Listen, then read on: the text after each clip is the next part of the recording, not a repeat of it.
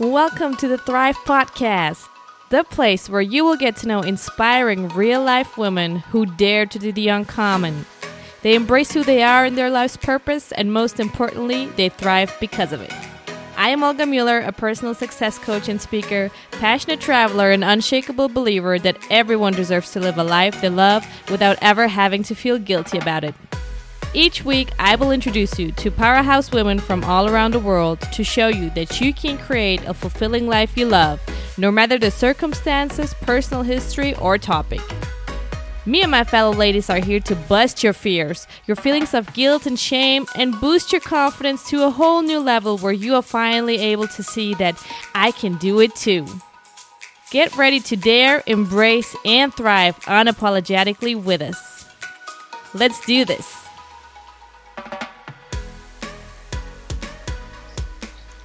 So welcome to a new episode of the Thrive Podcast. Today, I have another powerhouse woman with me. Her name is Paola Fonseca, and Paola is originally from Colombia and is now living in Miami.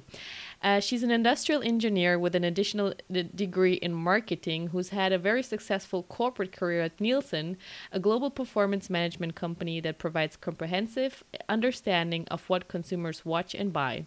And after starting out as a consumer panel service executive in Colombia, Paola worked her way all the way up the marketing ladder within Nielsen and took over her first position as marketing vice president for Latin America and Mexico at the age of just forty years old, and followed that by another vice presidential position in strategy and innovation. And I am so happy to have her with us today uh, because um, you are actually the very first person with, let's say, the the classical corporate career, which I have on the podcast. I mean, people did that, of course, also before they transitioned into another kind of business of their own. But you really went all the way, I think, up the corporate ladder, which there it doesn't get much higher. And so I'm really mm-hmm. happy to share like this kind of perspective with so many listeners who I know are, you know, doing the classical corporate thing still, and uh, are, I'm sure, very curious to hear how you were able to do that.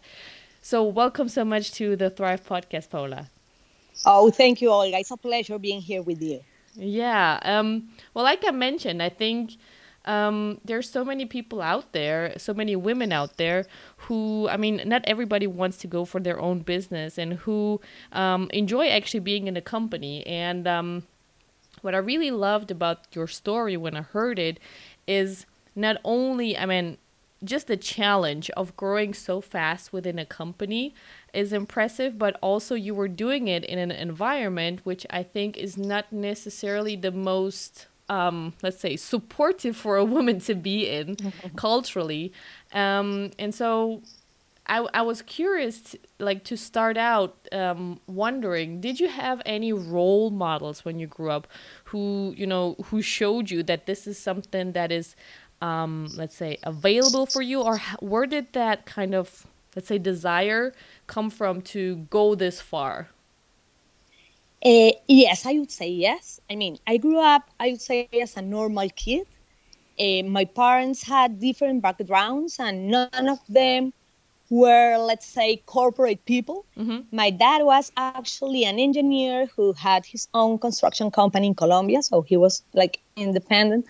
And my mom is a physiotherapist. Mm. So they worked in very different fields from that mine, and they had their own businesses, but always, always uh, encouraged me to follow my dreams, or were happy with me working for a big company because they knew that's what I wanted. Mm-hmm.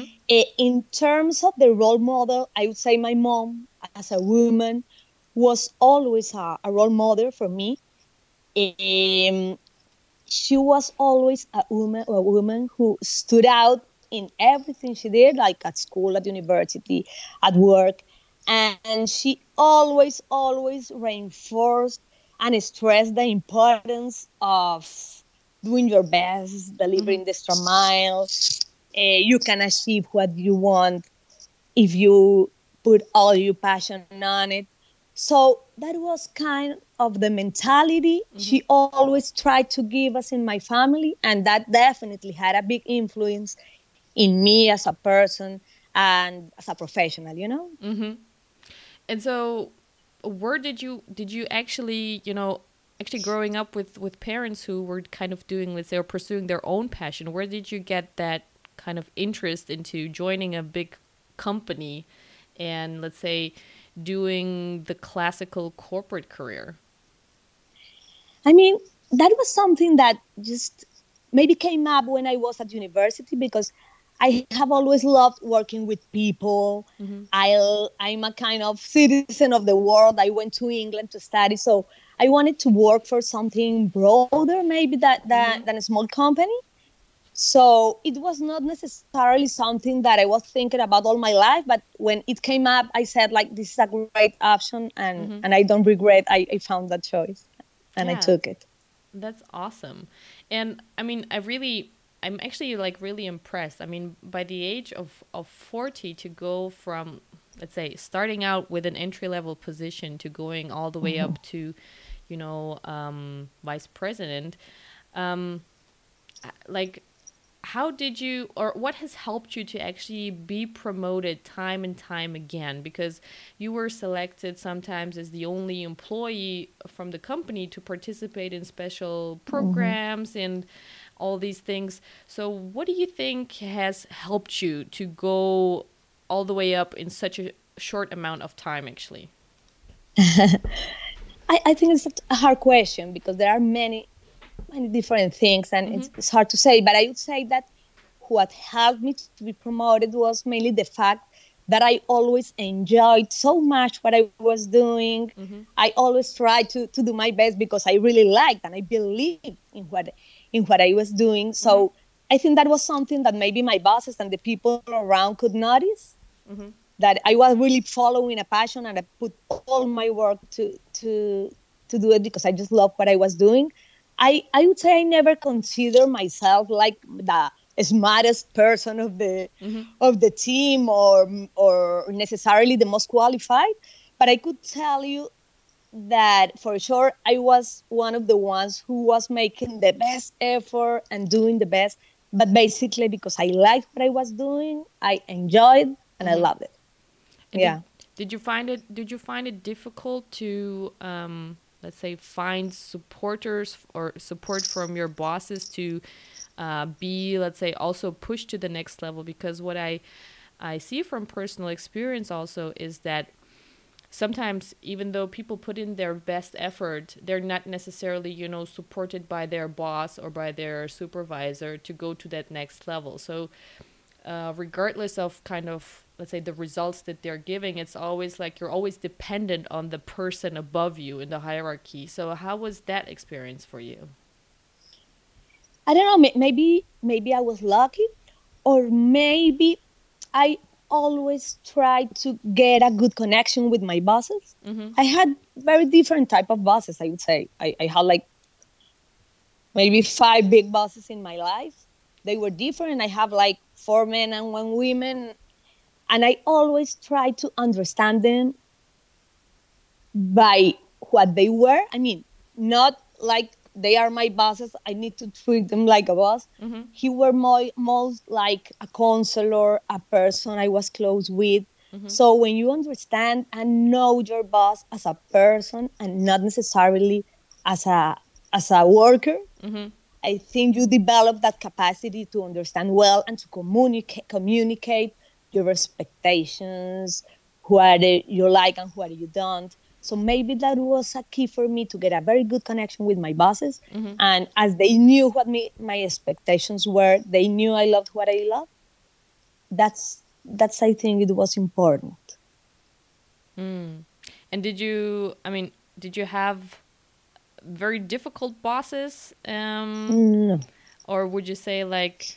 Um, actually, it was it was uh, kind of easy once you were able to establish that relationship to get their buy-in? I mean, I had bosses that people said they were difficult, but I didn't find them difficult. Mm. For me, always that I kept in mind is all the people that works with me, bosses, um, wh- whoever, they are persons first than the people I'm working with. Do you know what I mean? So I always try to see them from the internal mm-hmm. being that they are. So it doesn't matter if they were difficult for the others or they were easy people. If you can develop that kind of relation where you are transparent, you are honest, I don't think there are not difficult bosses. Mm. But that was my, my experience. And would you say that you've been always very, uh, let's say, open about, let's say, the next steps that you want to take? Because what I also sometimes um, hear and observe is that people are waiting for them to be seen, and people are waiting for, let's say, to get offered a certain opportunity. Um, what I mean, what what was your approach? Were you kind of, uh, let's say, open about it and going for it, communicating what it is that you want? Because I think some sometimes many women are holding back on just saying, you know, I want that. I was always open. I mean, it was not always clear for me what my next step was, mm-hmm. but what was always clear for me, and I let them know to the people who were with me and, and to my bosses, is I am open, I love what I do, so I'll be waiting and I'll be expecting for anything you give me. So I think we, when you have that openness, and sometimes I even raise my hand to do things that I wanted other people didn't want to do. Mm-hmm. But I wanted the company to feel that I was always there, even mm. if they were not the, the most interesting things. So to your question, I would say it was important for me to always let the company know that I was open and ready for any next step they wanted from me. Mm. And um, how is it for you? Because for me personally, um, I don't, I don't really... Let's say, of course, I have respect for the people, but I, uh, I don't differentiate, for example, um, on a personal level between a manager or my colleague. To me, they're, we're all people and we're all yeah. in different positions. But I also know from Latin culture um, that, let's say, this hierarchy thing and, let's say, having a supervisor or a boss, um, people... Mm, people start to not necessarily, let's say, say or uh, voice what they what they think. Um, they're like maybe um, adapting the message to them because of, you know, respect, because of like, oh, I can't say that to like my manager, or I can't say that to um, a certain level, or feel that they can't really be open or honest about maybe even critical things. How is your relationship with regards to that topic of like hierarchy and um, a boss? Maybe, no, I would say that in when I worked in Colombia, The that was the first part of my career. Mm-hmm. The work environment was really friendly. We were more, more like a family. So it wasn't hard to communicate. People were very often. Maybe as I was growing inside the company, I could notice what, what, I, what you were telling me. Mm-hmm. But I, I always communicate very open. I was very transparent and, of course, always with respect. But I think if you want to be successful, mm-hmm. you have to learn to communicate efficiently. And mm-hmm. I think that's something that some people don't do, but those people who can communicate efficiently, straight and in a transparent way, of course, keeping the respect, are those who can be successful. Without communication, and without being open in regards of what you feel, what you expect, and what you want, mm-hmm. is is is not a, a good a good way to, to succeed. You need to be effective in terms of communication with your boss and with whoever you are talking to. Something that I always kept in mind was you are not your job. So this person who is not who mm-hmm. is there is not his role. It's not the position he has. Mm-hmm. It's the person. Yeah. So. So in terms of communication, my recommendation and what I always did was being open, communicating efficiently, eh, and listen a lot. Mm. So how would you describe a very, you know, uh, a very effective or good communication. I mean, if, for example, people who are listening and um, maybe they, they also see it as maybe one of their uh, skills that need to be developed, what can they, for, from your point of view, pay attention to in their communication for it to be more efficient and more effective? I always say, talk less, say more. you don't, you, it's that, talk less, say more, and listen, listen, listen. Uh, one one person that I I admire a lot said once, if you need to know if you're communicating efficiently with your team, mm-hmm. so the proportion uh, is uh, seventy percent listening, thirty percent talking. Mm. So for me, it's talk less, say more, and listen a lot. Of course, you need other things like being empathetic and inclusive. Mm-hmm. Uh, when you communicate, think of, of other people and expectations. But the key is listen a lot, uh, talk less, and say more. I love that. Actually, I, I feel like uh, so many times it's the other way around. It's just you are you as an employee are listening to to your yeah, boss. Exactly. And... I believe me, that, that applies with, with family, with your kids, with everyone. It's not like only for a company. I mean, did you have to learn that? Is that something that you had to learn the hard way, or is that something that you feel comes natural to you? No, I think it, it's both. Part is natural, but I think I had to face some difficult situations also to learn, because when you are just starting your career, sometimes you think that if you are the person who say more things in a meeting, you mm-hmm. are the best. And with the time, you learn that it's not so. So, no, I think it's a path. It's a path. So how do you think, um, if if you if you could give some advice to to more women out there who maybe want to create that corporate career for themselves, what are some ways that they can really, let's say, shine? So, like you mentioned, maybe not just not just talk to be, you know, to be seen, to raise your hand. It's like in university, the ones who are always saying something are getting like, uh, seems like the better grades. But what are some things that they can really take into consideration to be really like noticed and to really shine within their company?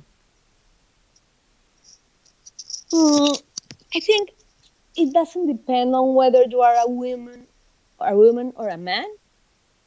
For me, it's not a matter of mm-hmm. fighting against the others. Uh, for me, the, maybe the main thing is, and I have said this several times during our conversation, mm-hmm. is if you want to shine, the first thing is you have to love what you do. Mm. If you don't like what you are doing, if you don't want to be working on the company you're working for, maybe it's going to be hard to shine. Mm. So the first thing to change is you need to be where where you have to be and in a place where you feel comfortable at. Mm-hmm. Uh, the second thing I would say is always to be honest, whatever it takes. Mm. Uh, keep your principles, your ethics, and defend those principles, even if you lose a business. For me, the honesty is the thing that will make you shine and and and be first, believe it or not. Sometimes you can lose a business because you decide to tell the truth. But mm. you will feel well, and at the end of the day, if you are honest, if you keep your principles, uh, you will always succeed. Um, the other thing is maybe believing the people, I would say that. I mean, to grow in wherever you are, in a company, wherever, you need to trust and believe in the people who are working with you. Mm. So more than searching for own recognition, work with your team, educate them, uh, educate your team, and give them the chance to be great. Mm. Give other people the chance to be great. For me, that was that was something that my bosses did for me. They made a bet for me. They allowed me to develop myself and gave me the chance to be great. So mm. that is something that, that you should do if you if you want to shine, as you say. Yeah. Um, as I mentioned before, being empathetic and inclusive mm-hmm. with the other, think of the other people's feelings and expectations. Um, be, I would say that being kind and humble is other of the keys. Don't see a, uh, don't see your mate as a competitor, but as a team member. Mm-hmm. So for me, teamwork was maybe one of the most important things that that I developed with the time and that made me grow in the company. Mm-hmm. If you work for yourself and you're thinking only on your own success, you won't achieve anything. Always work as a team. Mm. And what what would you say, I mean, what would you say has, has changed with each position? Or maybe let's start with the bigger gap. Like, what would you say is the difference between somebody starting out at a entry level and at the mm-hmm. vice presidential level? I mean, of course, the responsibility is different. But um, mm-hmm. other than that, what's the biggest difference for you between um, the two different, like, let's say, positions, roles, or levels what the people are working in? Is there any? Mm, maybe. I mean, at the end of the day, you, you're the same person. Mm-hmm. Of course, the responsibilities are, are different, are bigger. But thinking about it, I would say that the main difference is the way people see you. Mm. Because in every role, you're doing your best, you're doing what you want, you're doing, excuse me, what you know. Um, but at the end of the day, the main difference, if I think when I was an entry executive versus when I was a vice president, was the, the way the teams and the, the people was looking at you. I think the biggest responsibility is being that role model, mm. is being that person that people are thinking, look, she's there. Why she's there? Mm. So you need to teach through example. You need to be an inspiration. So be that inspiration. Maybe is the is the main challenge and the main the main difference between mm-hmm. being an entry executive and and being uh, a person in the top of the company. So that's why being honest, uh, keeping your principle is mm-hmm. so important, because at the end of the day, the main difference is the way that people are looking at you. Mm. What do you, I mean? What do, would you say that this should be? This should be kind of the intrinsic motivation for somebody who who maybe mm, thinks or considers to go uh, to climb a really high up the career ladder within the corporation, like to have this kind of um, motivation of wanting to be like maybe an inspiration or a role model. Because what I yes. what I often see is many people go for that path because um, because of mainly status and power.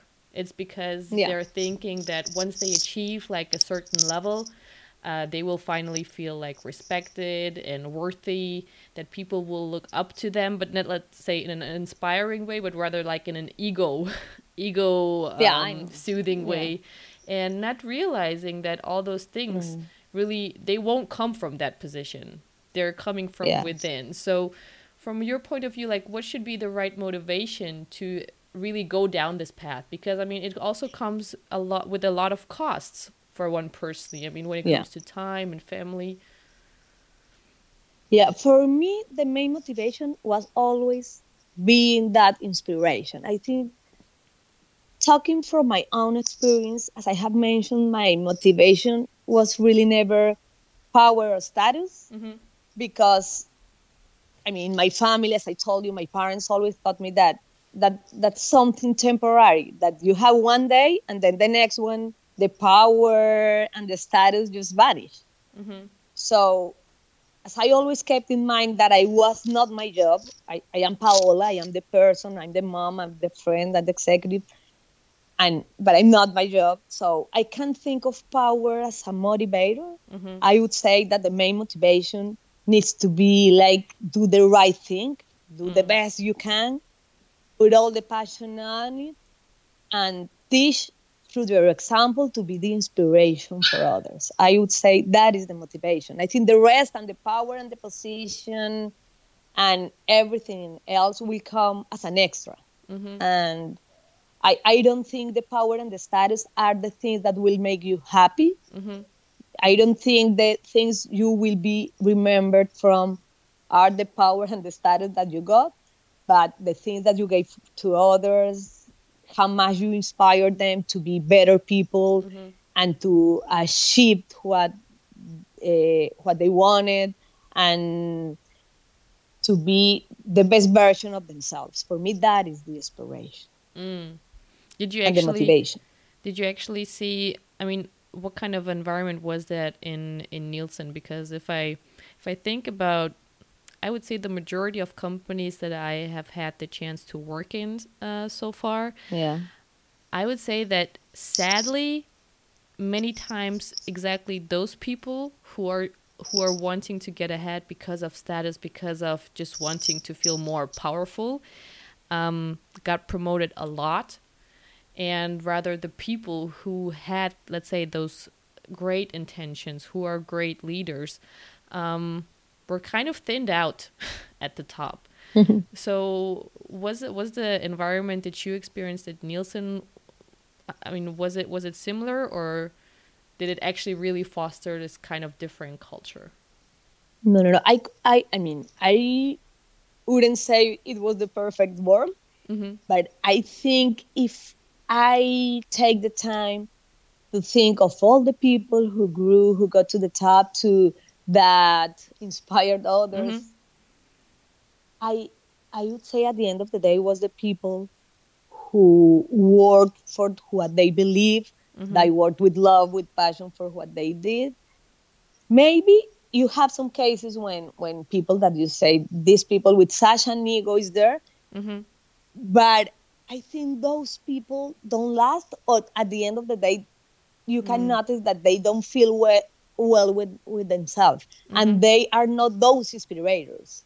They can be the boss, but they cannot be the inspirators and the motivators for, for other people. So that's the people you have to look at. Not necessarily who got to the top, who is the president. No, look at the people who had the, ba- the balance between the personal life and the professional life, those people who value their employees, who enjoy what they are doing. Those are the people who, that you need to look at. Mm.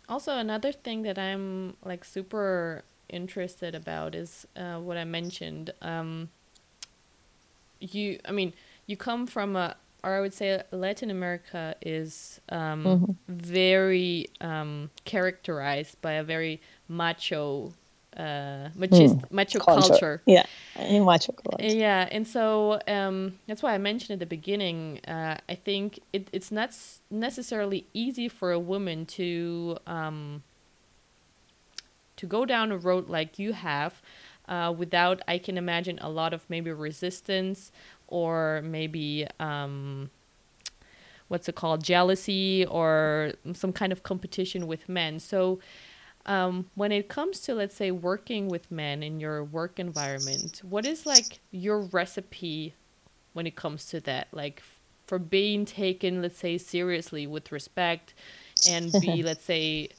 heard amongst them, be one of them. Because I've, I've also witnessed like quite a few, um, let's say, situations where I see like in a circle of, let's say, ten people, there's only two women, and usually the guys yeah. then talk uh, amongst them, and of course the women also say something, but it's usually, you know, um they're not very taken uh, much into consideration, or it's just like, okay, they talked, okay, let's go another path. So, and I don't want it to be like, let's say, the typical situation for for everyone, but this is just something that I have observed, and um, yeah. th- that's why I'm curious. Like, even in a in a macho country or macho culture, how what what was it like for you to work with men? Yeah, what you're saying is totally right.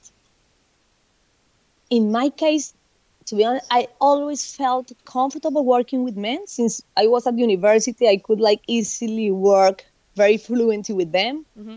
So for me, it it was never an issue. Maybe when I was at the top of my career, a lot of people asked me, how do you do? And and I said, like, I don't know, because I I, I never felt it, or I never realized.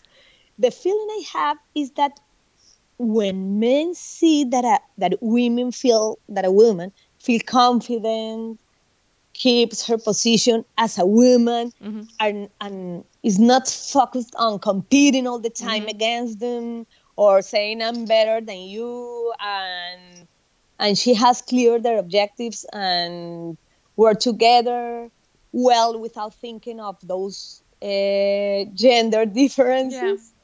Yeah. They take you seriously. If they see you're confident, you know what you're doing, and you're not thinking on, on those things, they, they, they take you seriously. And generally speaking, they are respectful. It, maybe a couple of, a couple of times, of, of course, I found unrespectful men. But in, in, in those cases, I, I was always like very straightforward with them and, and told them I would never allow them to, to such a behavior or mm-hmm. being unrespectful. But generally speaking, I I felt well with them, and as I as I tell you, I think they perceive I, I, I was very confident and I was never competing with them. So I think that is the key. mm. And what would you say? Uh, where would where, where was that inner confidence coming from for you? I wouldn't say I, I was born with that. I mean, that was something that I developed through the years. Maybe working a lot with men. Maybe I, I, I went to college to study engineer. Mm-hmm. So, of course, I was always surrounded by by men. By many guys. yeah, yeah, yeah. So maybe maybe that made me strong. But, of course, there were times where, where I felt like, what's going on here? But it's a matter of learning, of of knowing that if you are there is because it's because you deserve it, because you deserve it, sorry. So again, it's a path, it's something that you learn with the time, mm-hmm. but I think that any woman needs to build that confidence to be able to to get there, not competing, but working as a team with men and women. Mm. And, um, I just had a question in my mind and then it popped out. But um, oh. anyways, maybe I'll I can, I can remember later. But I mean, um, another big big topic I think is also for women particularly is, you know, balancing, let's say, the family life and the work mm-hmm. life, especially um, when you have children. And um, yeah. you had several children during three, uh, three. Um, yeah. while you were creating, let's say, that career for you. So has it been difficult for you to uh, to manage the two of them? Uh, because sometimes I feel it's maybe maybe women perceive it as like, I have to choose. Either either I can have the family or I can do the career, oh. but I can't have both. Uh, because it is a lot to juggle. And so how did you actually get both under one hat? Uh, I can't deny that it's a big challenge.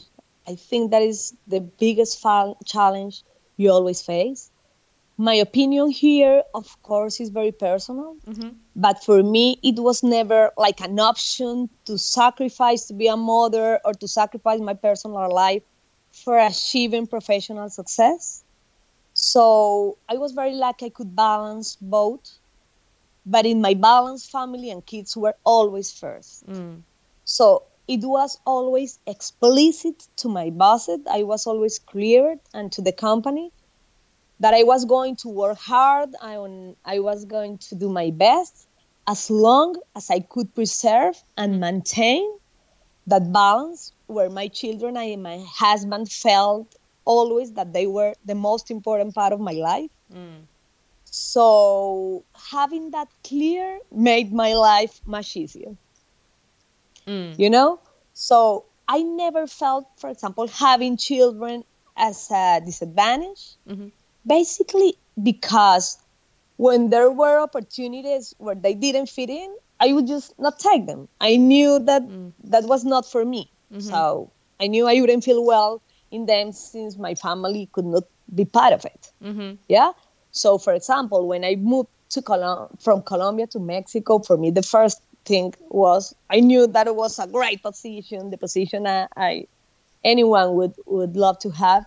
But the first thing uh, that that I analyzed was, is this the best choice for my family? Mm-hmm. So for me, you can keep the balance as long as you have cleared what is the main thing for you, and as long and that is clear for the company, for the boss, for the organization, for your mates, for everyone. Mm-hmm. I think all the people who worked with me knew that for me, that family balance was key. And without it, I wouldn't do anything.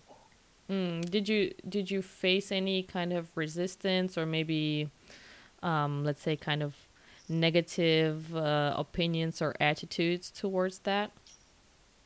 Yeah, I can remember once that there was a big opportunity for for a role, yeah, also outside Colombia. And at that point, I just couldn't move. My, my husband couldn't move. I knew that was not the right moment for the kids. I told uh, my boss. He got a little bit upset, but again, I was very clear that you know what my conditions are here. And at the end of the day, he understood.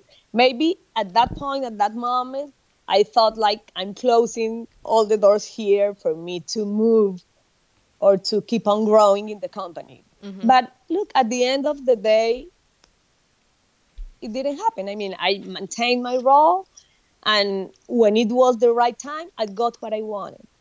So I think you just need to keep clear what, what you want. Do not negotiate those principles and those main things as a family balances. And at the end of the day, everything will be there for you. I mean, was that a moment of uh, of fear for you, of m- maybe facing a, a situation where, um, like you mentioned, maybe that would be, let's say, the end. Maybe they don't, they wouldn't want to promote you anymore. Um, were you afraid of that, or? Uh, yeah, maybe there was a, a point where I felt that, but I just persevere. And as I told you, I try to go to work every day just to do my best, mm-hmm. to do things well, well. So at the at the end of the day, eh, the good things that were going to happen, happen in mm-hmm. other moment. Mm. Yeah. So what I what I see, for example, when it comes to this, um, let's say, fam- prioritizing family and being like open open about it, um, I feel sometimes, um, particularly women, obviously, because I mean, uh, as sad as it is, but it's still, I feel the reality, we're still the main caretakers of children. Um, well, I feel that sometimes yeah. women, uh, especially in managerial positions, they commit to a lot more than maybe mm. a, a man would, because um, because they're I feel like they're they're feeling that now that they have children, or they need to leave sometimes earlier or whatever, they need to kind of compensate for that. Mm. Is that yeah, something that happens, that you experience? I can't deny at the beginning when, when I had my my first daughter particularly. Mm-hmm. I had that feeling, mm-hmm. but with, with the time I realized it it wasn't so. I mean, if you are, if you have cleared your priorities mm-hmm. and you have the proper organization of your time and your priorities, you don't need to do that. I mean, I remember when when I went to work when she was like only three months old. What I did was to be totally concentrated on my work during the hours where I was at the office. And then when I left the office, the office was there and I was focused on my family. Mm-hmm. So I think any woman would exp- uh, experience what you are saying in mm-hmm. terms of, oh, I need to compensate. But I think we always learn with the time that it's not a matter of compensating, mm-hmm. but on keeping the discipline and the time organization mm-hmm. to achieve both things, to be a devoted mother and to be a, a good professional. Mm. I like that. So now I remember my question from earlier. um, because um, what I think is, I mean, it's not only applicable for for work, but really obviously for all life um, situations. But for you as, let's say, being a leader and being um, or having a lot of responsibility in certain positions, you know, how would you cope or, uh, let's say, attack a situation or a problem where you really maybe had no clue what to do, where you, it was maybe something completely new or something that um, was just maybe seemed like a like a, a big task, like an overwhelming task. How would you usually hmm. go about those situations? Mm, that is something that changed a lot from the beginning of my career to to yeah. my final years in the company, of course. Well, how, At the let's beginning, say, every yeah, time... how, how did you start out? yeah. I mean, I have always been like very perfectionist, and I used to rush a lot with all the things. So if everything was not the way I thought, I just messed up. So what I learned through the years was, I remember I learned that from from from a boss, like not to make decisions in the first time or in the first moment, mm-hmm. but to wait until until at least the next day. Mm-hmm. Because at the beginning I made decisions like in the worst moment, and those decisions that you make when when you are mad or you are desperate or something like that are not the the, the best decisions. So uh, something that I learned was to read, to wait until the next day before making uh, big decisions. Uh, I always try to share my feelings and to listen what other people Uh, was thinking about the problem, like mm-hmm. to learn about other people point, people's point of view or perspective. Mm-hmm.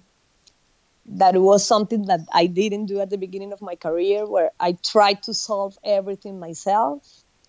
Something that I learned is like to share your feelings, share your worries, and try to get um, some people's perspective and and point of views. Mm-hmm. Um, what else? Oh, maybe something that I do, and it's not only when when working, but in in my personal, in my day-to-day life. But I learned that at Nielsen was when I had a big problem, wait until the next day, mm-hmm. sit down, and come out with at least five possible solutions, mm-hmm. and analyze them uh, from an, an objective point of view. So think the problem is not with you. What mm. would you do if another person was asking you um, for a solution or for a mm-hmm. recommendation? So write at least, at least five possible solutions and work on them. That's that's what I that's what I do even now. Yeah, that sounds like a great way, actually. I would probably even encourage people to even come up with more solutions, because yeah. usually it's like the first probably, I don't know, couple of, of ideas that we have are the ones that are always like at the top of our minds. Yeah, that's true. And yeah. uh, the more time we actually spend, I think the more creative a solution can become. Mm. But it's a yeah, great advice. You're right. It's a great advice. Mm-hmm. So, you, I mean, you've basically spent um, a A, like a lot of your career within one company. What do yeah. you think has kept you like staying there and motivated you to, you know, continue there and not try out maybe different ones? Yeah, yeah. As you said, I spent twenty years mm. in the same company. That was all my career, and and I feel proud about it. Um. I think there were definitely things that made me stay, despite having received several proposals to move mainly to clients. Mm-hmm. As you know, we were at Nielsen, we were all the time in contact with clients. And of course, several approached to tell me to work for them. I always said no. I would say that there are like four mm-hmm. things that maybe stay at the same company. The first one was that I always felt I was valued, valued mm-hmm. as a person, and my mm. personal goals and principles were always important for the company. So, as I told you, for me, it was essential to be a present mother and a present wife. Mm-hmm. It, the balance between work and family was key. The fact of having roles that challenged me all the time was key. I think the company was so wise to understand that. Mm-hmm. And for me, it, I mean, it, it was so valuable because I knew not all the companies had that vision, and in all those, in all the, in not all the companies, they were gonna be so understanding mm. to know that for me those things were first. So Paola as a person was important for the com- for the company. That was key. Mm. I love that. The second one, this, yeah, for me that was, I would say that is the most important one. But then there were others. For example, the learning process never stopped. Mm. So every day for me had a new learning in my job. I was always willing to learn, and there were always new things, new people, new technologies, new products to learn. Mm-hmm. So that continuous and ongoing learning process that didn't stop made me love what I was doing. I think if I wasn't learning every day, I would have said bye. Mm. Because you need to be learning every day, but it depends not only on the company, but you. I mean, I think you can learn every day wherever you are. Yeah, you know what I mean. So that learning process that never stopped was key. Uh, and the other one, and as as I mentioned before, was the great work environment. So, generally speaking, in all the roles I had, I was able to develop great teams. I had bosses and teams that were supportive. Uh, in most of the cases, we really worked as a family. Mm. We respect each other. We all well, we all want, uh, wanted the team to succeed. So, you know, it was a good thing going to work every day. Mm. So that was the other factor that that made me love my company and, and never and always worked for them for twenty years and don't leave them. I think I think it's so interesting actually to mention for you to mention those four things, because what I what I notice amongst, let's say, my friends and my generation is like those are exactly those points that frustrate so many uh, I could probably say millennials in the current workplace. Where, yeah. Uh, people are so frustrated because they feel like the companies don't align with their personal values anymore because they yeah. don't feel appreciated, et cetera. So um, it's really amazing to hear that um, you could actually also have a workplace like that. And um, because those are yeah, all things that are actually, you know, addressing our own, let's say, human basic needs to grow, yeah. to learn, uh, for exactly. love. And it's also sometimes mind-boggling to me that companies just don't see that anymore. I know. Yeah. A lot of people talk about the millennials. And they say, oh, no, I, they, they are always complaining. And what I believe is that companies haven't been able to identify what the spe- their expectations are. Mm. They don't want anymore to have uh, the best car and necessarily to have the best salary. No, they have another expectation. So what the companies need to do is to understand what they are, just as Nielsen did with me. Mm. They knew that my main expectation, the thing that was most important for me, was to, to have that balance between my personal life and my, my working life. And that was it. They were able to identify that, and I was happy working for them. If companies are able to identify what my millennials' needs and expectations are properly, they will succeed. Mm, I think so too.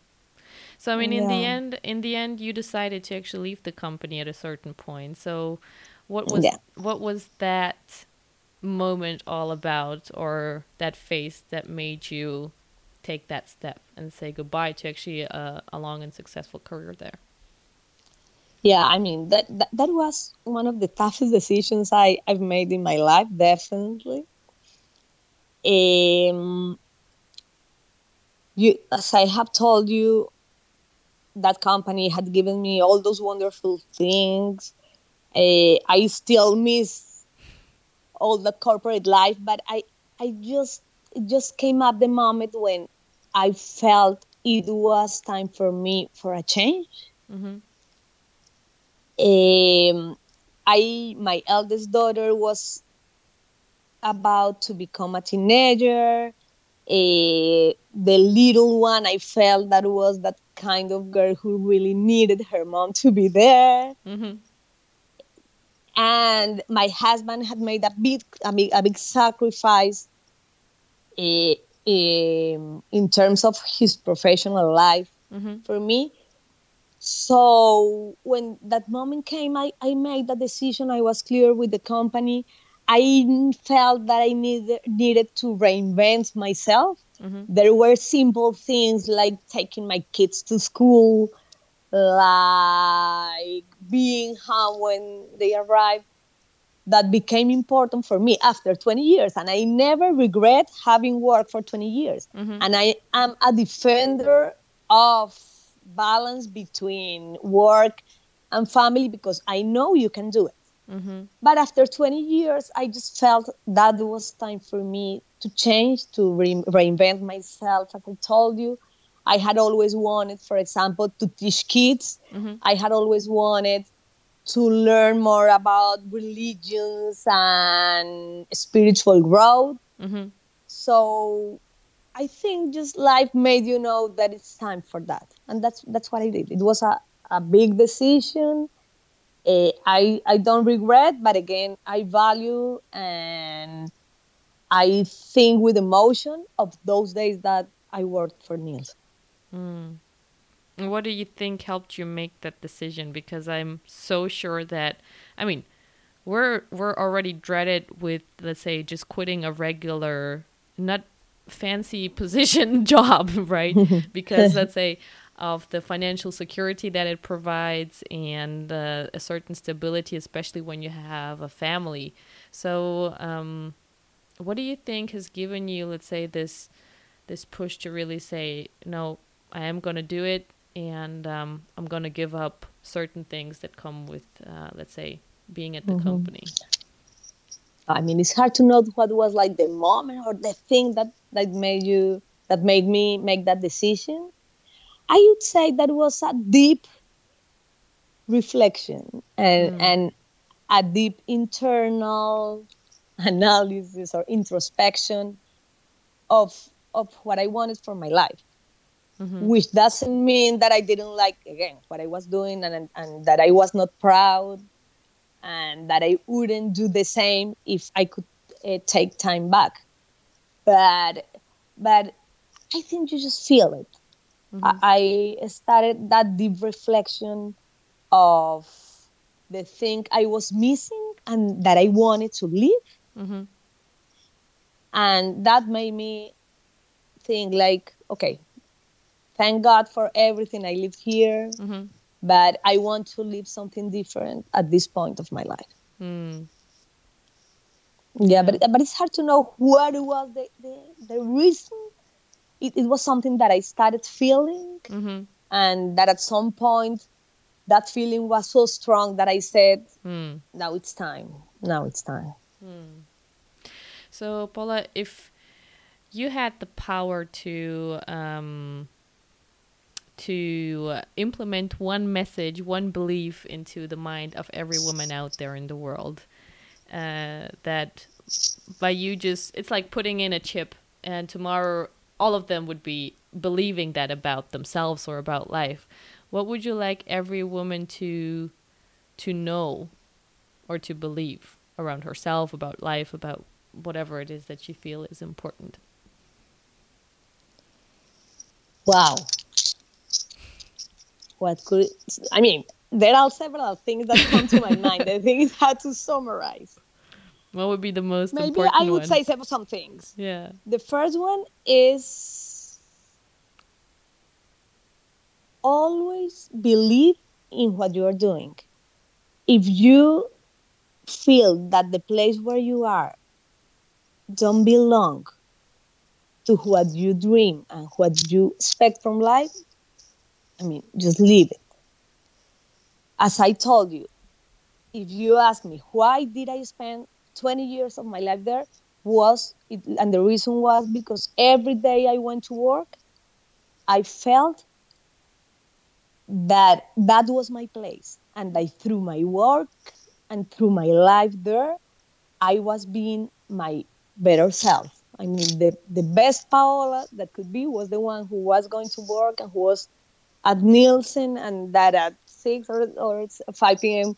went to share with her family. So mm-hmm. the first thing is that believe that the place where you are belongs to you, and that, that you belongs to that place, mm-hmm. belong to that place. Uh, always learn to be honest.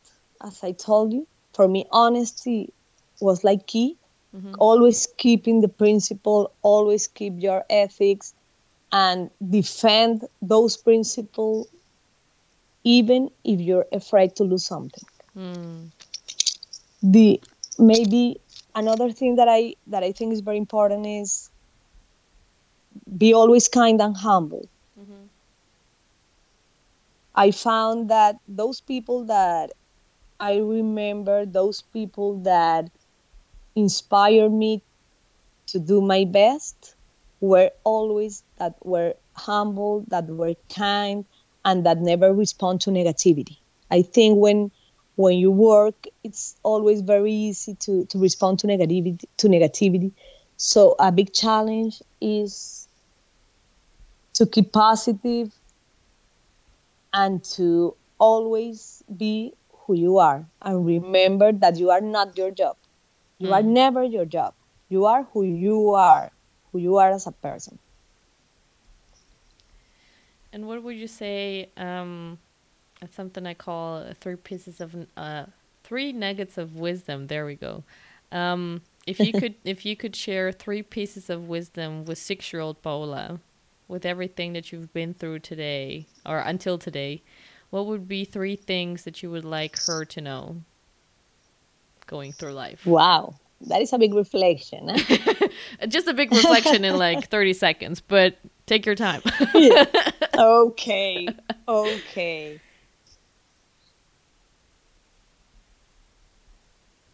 Maybe, yeah, believe in yourself. Mm-hmm. Uh, believe in yourself doesn't mean you will go over the others. Always work with others. Mm-hmm. Um, always try to identify, to identify those things you're good at, mm-hmm. and work on being even better. Mm. I think that was something I didn't mention, but when I I do like a retrospective on my career, mm-hmm. I succeed when I found those things that I was good at, and I focused on developing myself, on doing them better, mm-hmm. than when I just started looking at anything I could do. No. Before um, doing something or picking a project, picking a project, I mean a, a project for life, not necessarily a, a work project, think, am I going to enjoy it? I am. Will I be good at doing it? Mm-hmm. And am I going to be able to put all my passion on it? Maybe that, that, that would be a, a learning for that six little girl that thought that she could do anything, mm-hmm. without even analyzing if she was going to do it well and if she was going to enjoy it. And the third thing would be you will succeed as long as you make other people succeed with you. Mm. I'm like a team working worker. And I always believe that if you are able to be that inspiration and that person that will help others to grow, you will grow. That that will just come. So don't try to be always the boss, to be the person who is in front of the others, but not work with the others and help others to be better. That was beautiful. That was really great. So, Paola, thank you so much for being with us today, for sharing your story, for sharing so much wisdom. I really appreciate it. And um, uh, I really take a lot out of it myself. Um, and um, I really hope that everybody who's listening does too. So thank you so much.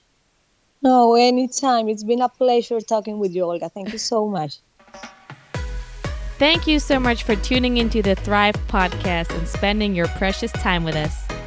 If you found this episode valuable and think that others could benefit from it too, please share it with your network, friends, and family. I would also be forever grateful if you could go over to iTunes and leave us an honest review about the show. And if you have a comment, question, or topic that you would like to see covered on the show, go to olgamueller.com slash Thrive Podcast. So see you next week, girl. And until then, don't forget that you were meant to thrive.